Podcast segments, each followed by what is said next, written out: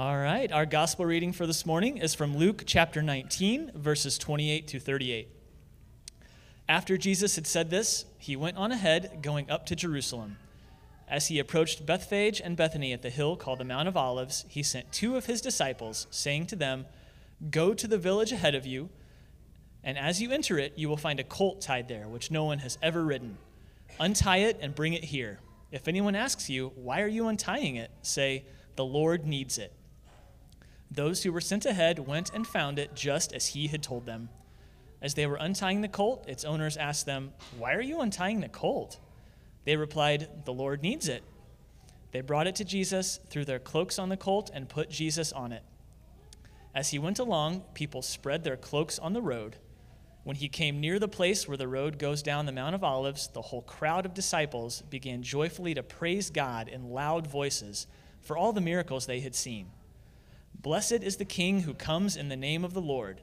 Peace in heaven and glory in the highest. Thank you so much, Mr. Van Horn, Mr. Brian, a uh, old elder of ours. Uh, invite you guys to pray with me as we dive into our scripture today. Heavenly Father, you're good God. Lord, we pray that as we encounter you uh, in your message today, that Lord, we feel and understand why we are sent out into this world. We say this all in your Son's precious name. Amen. let's see if this is working today. Palm Sunday, perfect. This is Palm Sunday. And why is this such a big deal? Why was it such a big deal for the Jewish people in Israel, in Jerusalem, that they throw this massive parade when Jesus is entering the city? Well, the reason is because they had been waiting a very, very long time for this specific king. God had promised that he would send a king to redeem and rescue Israel because Israel at that time was an occupied nation. The Romans had come in and they had literally suppressed the Israelites and were in active oppressing the Israelites. And yet they still believed that God was going to redeem them, that this king was going to come and make things right. And so this was literally Jesus' coronation. This was the king is coming into the city. But what's so interesting about Jesus' entrance isn't that he arrived, it's not how many people showed up, it's the how he decides to arrive.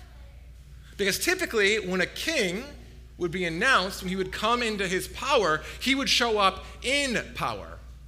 He would show up with his armies and his chariots and his swords as a way to mark his stand I am here to conquer, I am here to rule with power because that's where kings got their strength was through the army. And ironically, Pilate, who's also in the city at the time, who was the Roman governor of the time, he had just shown up in the city with all of his chariots, with all of his armies.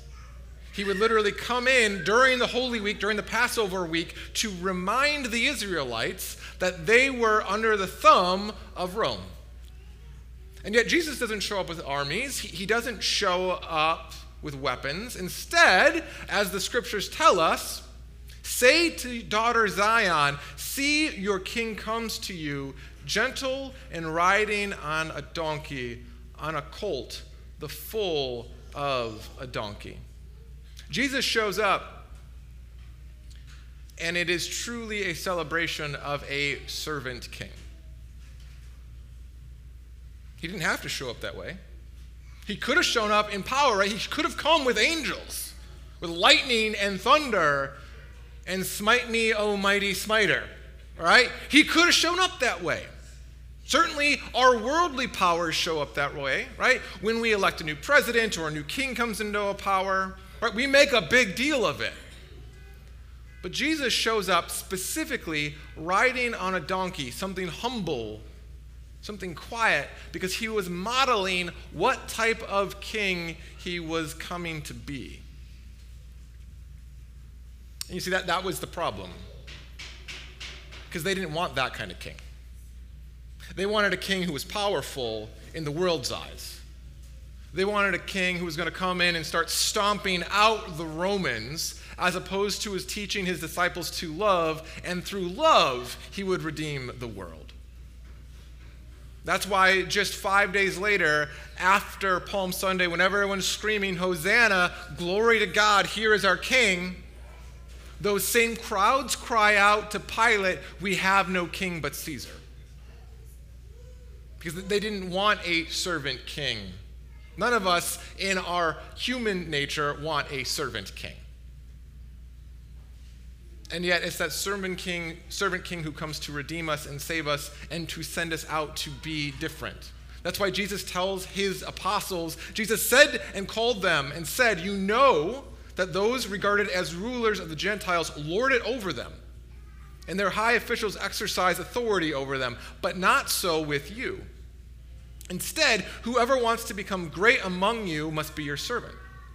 And whoever wants to be first must be the slave of all. For the Son of Man, this is Jesus talking about himself, did not come to be served, but to serve and to give his life as a ransom for many. Jesus shows up. He comes to his disciples and he says, Y'all, I get how the world does it. The world plays King of the Hill. You guys remember King of the Hill growing up? One of the worst games to teach children. Really, you think about it, right? Like the entire job is to claw your way up the hill over bodies of other people, throw them down so you can get to the top, and then your job is to defend your throne against other people as they try to throw. Like, this is not how society should work, right? Like, I get the game, it's fun, but that's how society works, right? Get to the top of the hill, be above everyone else, and then defend through physical violence your territory. But Jesus, he turns it around and he says, Guys, I know that's how the world does it, but that's not how the kingdom of God does it. Instead, he says, if you want to be great, it's not about getting to the top of that hill, it's about becoming a servant of all. That's why part of our DNA as a church, part of who we are as Acts Church Leander, is these things called sending Sundays. You know, one of the coolest aspects, uh, questions I got uh, through the entire 2020 2021 Mesopotamia that that was. The most common question I got wasn't, Josh, when are we going to be back inside again? Or when are things going to go back to uh, the way they used to be? You know what the most common question I got was? When are we going to do sending Sundays again? When are we going to go out and serve again? Because so much of our core DNA as a church is built in and tied into serving the community. And not just as individuals, but as families. Because I know you as parents want to raise that up in your kids. You want to teach them to serve. You want to teach them that the king of the hill way of the world is not the way of Jesus. And so we build into our DNA, our rhythm, these sending Sundays where we go out and we intentionally find partners to serve with, to love on, to model, and to build that into our rhythm. This whole year, as Acts Church Leander, is building new spiritual rhythms as households that draw us closer to Jesus. And we want to do that and practice that as a church as well. And on Palm Sunday, where our servant king shows up, there is no better way for us to get out and say, you know what Palm Sunday means to us? To serve as Jesus served because we know He gave the ultimate service in dying for us, in forgiving us, and raising us back to life. And so we get out and we get our hands dirty. And y'all at home, awesome opportunity to reach out in this time. To take the extra time you're going to get at church and just call someone who might have been isolated during the pandemic. To write a note of encouragement. Call your grandma or grandpa. I literally just sent pictures to my grandma Ann. She's 96 years old, and she loved them. Easy, easy, right? But find someone to serve, find someone to love. And y'all here at Acts Church Leander, I am so thrilled that you are here to work with us. Obviously, I'm at least dressed to work. You will find I'm not the best worker, but that's okay. My heart's in the right place.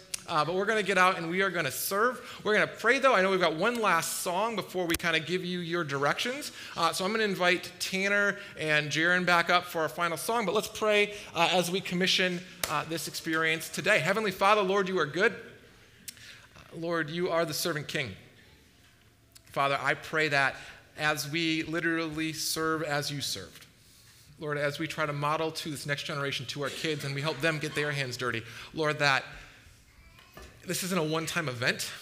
Lord, that this isn't something that we can just post on social media to pat ourselves on the back, but Lord, that this can be a heart molding moment for us as individuals, for us as families, but then also for our community partners, for them to see us as co workers in the field with them.